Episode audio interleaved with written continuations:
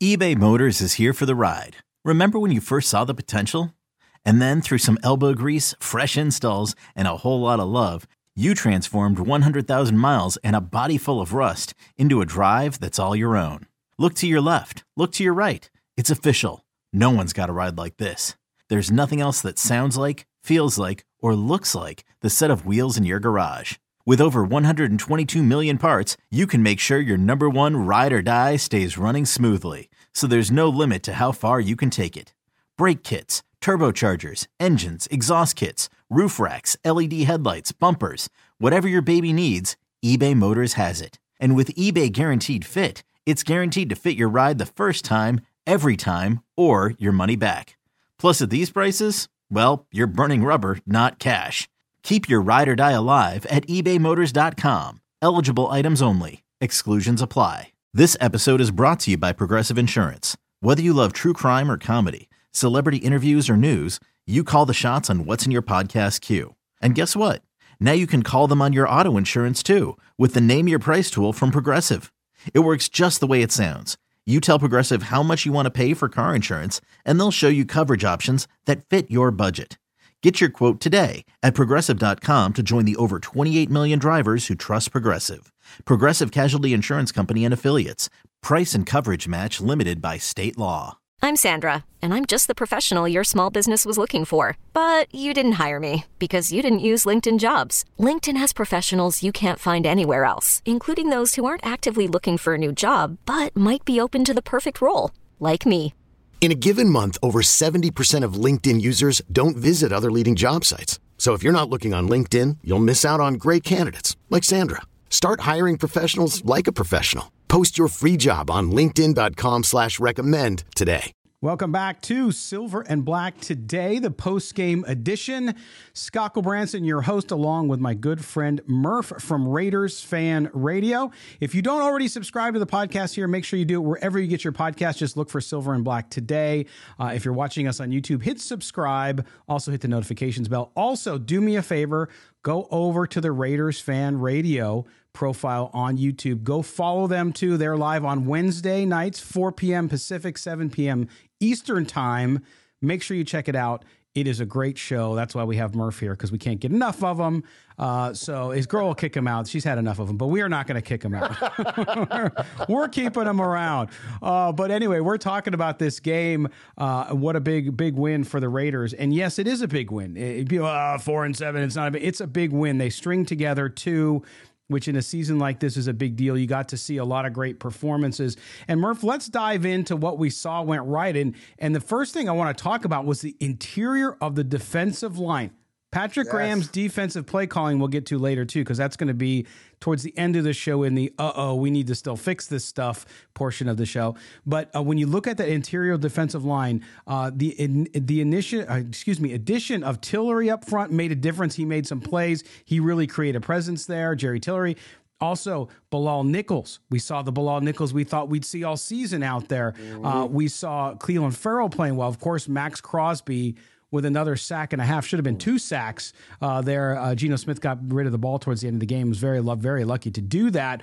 But man, I'll tell you what, that's what you need. It goes to show you, Murph, if your interior defensive line can play at least at that level, that frees up Chandler Jones, who had a good game despite not getting another sack, uh, but also frees up Maxx Crosby, who is the defensive player of the year in my mind uh, so far this season. Uh, talk about that, what you saw, how exciting that was from a fan's perspective as well. Yeah, yeah, it was great. You know, the the interior of when you, when you start getting that that pass rush in the interior, does a few different things, right? Most importantly, like you're talking about, you start sucking up blocks and you start freeing up the guys that are really good at rushing the quarterback. You allow them to rush the quarterback. But also, when you got 300 pound dudes falling around your feet as a quarterback, you start getting real unhappy real quick and you start getting real happy feet and you start moving, you know, what, what, what, do, they, what do, they, say? Off base throws, right? Uh, you know, you, want to you want to get them off balance. You want to get them out of their comfort zone. You get them out of the pocket. You get them moving but it's it's it's an uncomfortable place for a quarterback to be. And what happens when they slide out of that pocket when they're trying to to create or even you know because you can't step up, right? So because you're getting that you're getting that pressure, what happens is that that that's when things get loose and that thing when things get created. And uh, you know we saw it. We saw we, we we saw you know of course it was on a it was on a on a, on a, on a, uh, fumbled on an exchange, but we saw Chandler Jones zip in there quick. It was nice to see mm-hmm. 55 on the screens now a couple of times in a row. Yeah, we'd like to see him get some sacks. I think that's um, it's kind of funny to me uh, that uh, not that you said it, but the way that some of the way it's pre- presented by the Raiders sometimes they're like, "Oh, we love Chandler Jones. Yeah, he doesn't show up on the stat sheet, but we love what he's doing." It's like, well, didn't you kind of bring him in to show up on the stat sheet? Like, I don't know, I'm just uh, call me crazy, but um, but anyways, but like, but it is nice to see him have have a great play. But Maxx Crosby, like the fact that that, that interior line had that presence, had that pressure, and then allows him to when he gets a one on one it's ball game. We saw him with the bull rush. We saw him with the duck. We saw him. I mean, that dude's got now he's building up an arsenal of tools in terms of his pass rushing ability. And like, I mean, Maxx wasn't a wasn't a bull rush guy, and now you see him just freaking rocking uh, tackles back and and just go and I mean, he not only closed this game once, but closed this game twice. And we haven't had a closer on this football team on the defensive line since Khalil Mack. We thought Chandler Jones might be that guy this year, but it's not. It's Maxx Crosby, but that's okay. Like the idea that that young man is earning every single penny of that 98.98. I mean, just absolutely amazing. And, and yeah, couldn't be uh, more thankful as a fan to see where this thing's going on the defensive line. Yeah, and there's a lot of other players we got to shout out, and I see everybody in the YouTube chat talking about other players who played well. Yes, Denzel Perryman had the interception, of course, Absolutely. and again, his second just phenomenal game in a row, and we expect that from Denzel Perryman based on last year. It took him a little bit to get started this year because of the injury. Uh, Bilal, Nichols up front, I mentioned. Duron Harmon at safety uh, continues to be the Raiders' yes. best safety. Amik Robertson, Rock Ya-Sin in spots. They both played. Amik Robertson had a couple nice really sequences against uh, um, DK Metcalf. It's a tough guy, strong guy to cover. And so you're starting to see. I think uh, we talked about it in the first segment on offense, but you're starting to see it on defense too. These guys, uh, it's belief, right? It's having the faith in yeah. one another and in your own abilities and in the system to to play where you're supposed to play, do what you're supposed to do, and as they call it in the Raider the Raider locker room, do your job, right? And you're starting to see these guys do it. I'm not saying these guys are lighting up the world on defense or that they're an all pro defense. I'm not saying any of that. What I'm saying though is it's getting better. And if you're Raider fan, when you have a season like this, as you and I said last week after the win, you just want to see improvement, steady improvement, so you know things are headed in the right direction. Yeah, and you know when you look at like I'll give you another play that stood out to me. You know the the Seahawks had a third and eleven, and they throw a screenplay, right? Uh, for those of us that remember the, the days of Jamaal Charles taking screen passes to the house, like that was like a very vulnerable spot for the Raiders. Like previous versions of the Raiders, we get gouged on that. Like when mm-hmm. everyone on the planet knows what they're doing on a third and eleven, throwing it, throwing that screenplay, but for whatever reason, it would freaking torch Jason Tarver's defense. You know what I mean? So like the idea that like now the Raiders then completely collapse that play, shut it down quick. Like those are the kind of things that I gave Patrick Graham all the crap in the world. I was calling for the guy to like, I mean, not that I, my opinion matters, but I'm like, this guy needs to go. Like we got Rob Ryan in house, like give him a headset and let's move on. You know what I mean? But like, look at now all of a sudden the Raiders are making plays. And I thought that that was a, you know, evidence of, because again, you see that kind of stuff and it just like, it's, you, you know, I don't want to, uh, I don't want to play down the actual uh, the seriousness of the of the uh, of the of the, the condition of PTSD. But like when you got like as a Raider fan, I'm like watching this thing and I'm like, oh no, here it goes. Like this is where we see some goofy, you know what I mean, some 80 yard play out of nowhere. But that's not what happened to uh, to this team on this day, and so you, you got to chalk that up to not only improvement but but uh, you know better coaching. And so I, I got to give the Raiders credit, man. It was awesome. Yeah, it was, and I think that that's what you have to look for. I mean, Webb played well too. Kevin, our good friend Kevin Wynn, out on uh, on uh, YouTube, talked about that as well. Agreed, and that's what you do when you have a win like this. What you what you see is you see everybody playing well. Now, were there plays that they didn't play well? Yes, we saw that sequence where the Raiders' defense over the middle, there's seemingly nobody there, and that's a scheme issue. Don't know what's going on yeah. there. I have to look at the film to understand it. I can't really comment on it other than I know fans noticed it, and of course the commentators talk about it, so fans jump on it quickly. But but I'm not sure what happened there. But overall, I think that's what you're seeing is you're starting to see all of it sink in. And I know we all got impatient. We said, listen okay, they're not executing, but yet the coaching wasn't good. And we'll get into the coaching again, like I said in the next segment, because I think it deserves some addressment addressing of it. But overall, you just like to see these guys playing as well as they are. Foster Moreau, another guy who's really stepped up. He had a couple big drops today. I would consider that, but he more than made up for it with the big touchdown in the back of the end zone, a beautiful throw from Derek Carr to Foster Moreau. But I also think it shows you that the offense and and the play calling in those plays uh, was right on. And I think I've seen I've seen in my view an improvement from Josh McDaniels on play calling as the Raiders are getting into the red zone or going on key third down plays. Are you feeling the same thing? Okay, picture this. It's Friday afternoon when a thought hits you. I can spend another weekend doing the same old whatever, or I can hop into my all-new Hyundai Santa Fe and hit the road. With available HTRAC all-wheel drive and three-row seating, my whole family can head deep into the wild. Conquer the weekend in the all-new Hyundai Santa Fe. Visit HyundaiUSA.com or call 562 for more details. Hyundai, there's joy in every journey.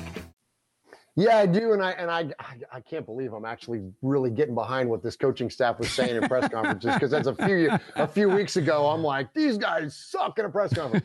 Um, but like you, you know, they were talking about execution, and they were talking about that, you know, and it almost and at the time, it felt like they were really dumping it on the players, and it felt like they were like like shifting blame or making excuse for or whatever. But like you know what I mean? Like kind of like qualifying what it was that they were doing and it was great, but what these guys are doing on the field is terrible, and that's why we're not winning. But then you see today, okay, so like uh, start off with defense. We'll come back to the offense because because that's where you were leading with it. Defensively, yeah. we saw uh, horrible missed tackles. Uh, as what yep. was it? Uh, um, Harmon is that who mm-hmm. was the, the, running back that ran that that, that ball in? Um, okay, so horrible missed tackles. We saw um, Roderick Teamer with a r- really really bad read uh, on a crossing route on DK Metcalf. Okay, so like you see those things. Well, that they were in the right spots. It really was poor execution. So coaching staff does its job. Now player needs to go and do their job. And on those cases, they fell a little bit short. Now overall performance is fine because we won the football game. But you, you see where I'm going with it, right? So we yeah. you start to see the execution. Then the same darn thing on offense. How many times has Josh McDaniels been criticized for the cute plays? And today, what do we see? First touchdown, wheel route, Ameer Abdullah. I mean, Ameer Abdullah hasn't really shown off his, his pass catching and running ability since the preseason. And now all of a sudden, we got him running wheel routes down the sideline, catching touchdown passes. And we're like, let's go. Like, the, yeah. this is what we were looking for. But then, even more so than that, again, to go back to play calling and the effectiveness of coaching and guys actually executing the flea flicker. Mack Hollins was wide open. The offensive line holds up. They did their job. Derek flips it out there, doesn't do any goofy floater thing, doesn't overthrow him, just puts the ball on him, and, and Mack Hollins does the rest and takes it to the house. So it's like you kind of start to see this thing blend together and to do everything that everyone was speaking in the room about the high praise, but we didn't see the results on the field. Well, now we're actually starting to see the results show up on the field, and that's a great thing to see. Yeah, and our good friend Rossi down in Australia says, "Are we really celebrating a defense that gave up 30 points?" And and it's a good point. I'm not I, it's not lost on me, Rossi, but I will tell you this, and Murph, I'll get your comments on it too, which is you look at two of the scores that uh, first of all, to start the game, they get the ball in great terror. So so the offense turned the ball over either via via turnover or via a bad coaching play, in my view, on a on a on a short third and fourth down, down play where Josh McDaniels decides to pitch the ball back five yards to get five inches. And you gave Seattle the ball. You you gave your defense a very short field. So I'm I'm I'm mm-hmm. I'm not excusing because you just mentioned it, Murph. The the bad tackling, some of the blown routes, all that kind of stuff. Still there. This is not a great defense. It's never going to be a great defense. There'll be wholesale turnover. I'm not saying that, but I have to say up front, particularly, played a lot better than they have. Again, that does not mean they're a great defense or even a good defense yet, but they played well enough tonight, I think, to make the plays that they needed to make in order to ha- give this team the opportunity to go down and win at the end, which, of course, they had to kick the field goal and then they won in overtime. Uh, thank goodness. And the defense held up in overtime, which was a big part of this. So at key moments, they did what they what they had to do. Is that your assessment too, Murph?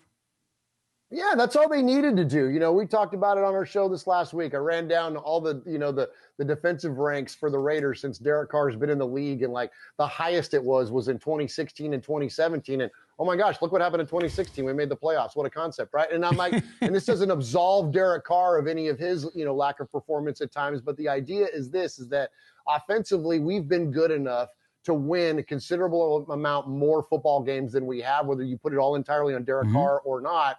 The idea is this is that the entirety of the team is improved when your defense isn't in the bottom five of the NFL. And a lot of times it's 32nd, it's 29th, it's 28th. It's what it's definitely in the depths. And so if the we don't expect this defense, I didn't expect this defense going into the season to be a top 10 defense. I don't think we need a top 10 defense, but a 16 or 17 might be cool. And if we get a top, you know what I mean, that type of a defensive performance, that's all we need. Are we going to blow a few plays? Sure. It's going to happen because, like you said, Scott, you know we're going to run out of talent. We got to we're going to have a lot of we're going to have a lot of turnover. There's going to be a lot right. of change going on, but they're good enough, and if they're coached up to the point, which is seemingly they're headed that way, then we are good enough to be at least I don't know top twenty. And if we're top twenty, we can make the playoffs. Like. I mean, I'm not saying this year per se, but the idea is that we don't need them to be the 85 Bears. You know what I mean? Like we don't need them to be that. We just need them to be the 06 Colts. There you go. So so uh, uh, agreed, and I think that's that's where you have to get and and and the Raiders playing like they're playing now. You just want to see who they have play to the best of the ability. And yes, the Raiders had to score 40 points. But again, I think that was exacerbated by some of the things we're going to talk about when we come back from the second break, which is some of the play calling on offense, particularly one play I think that got the the hair on the back of the neck of Raider Nation to really stand up and say, "Whoa, what are we doing there?" Uh, but but uh, that's going to happen in the course of a game too. Nothing goes perfectly. If you watch other NFL games like I do all day long on Sundays, you see lots of questionable things happen. So the Raiders aren't alone in it, but it's what happened. All right, so we're going to take uh, a quick break. When we come back uh, for our audio folks, we're going to take a break. break on video. We're going to come right back as well, and we will get through the rest of our take on this game. You're with Murph and Scott here on Silver and Black today, an Odyssey original podcast. Don't go anywhere.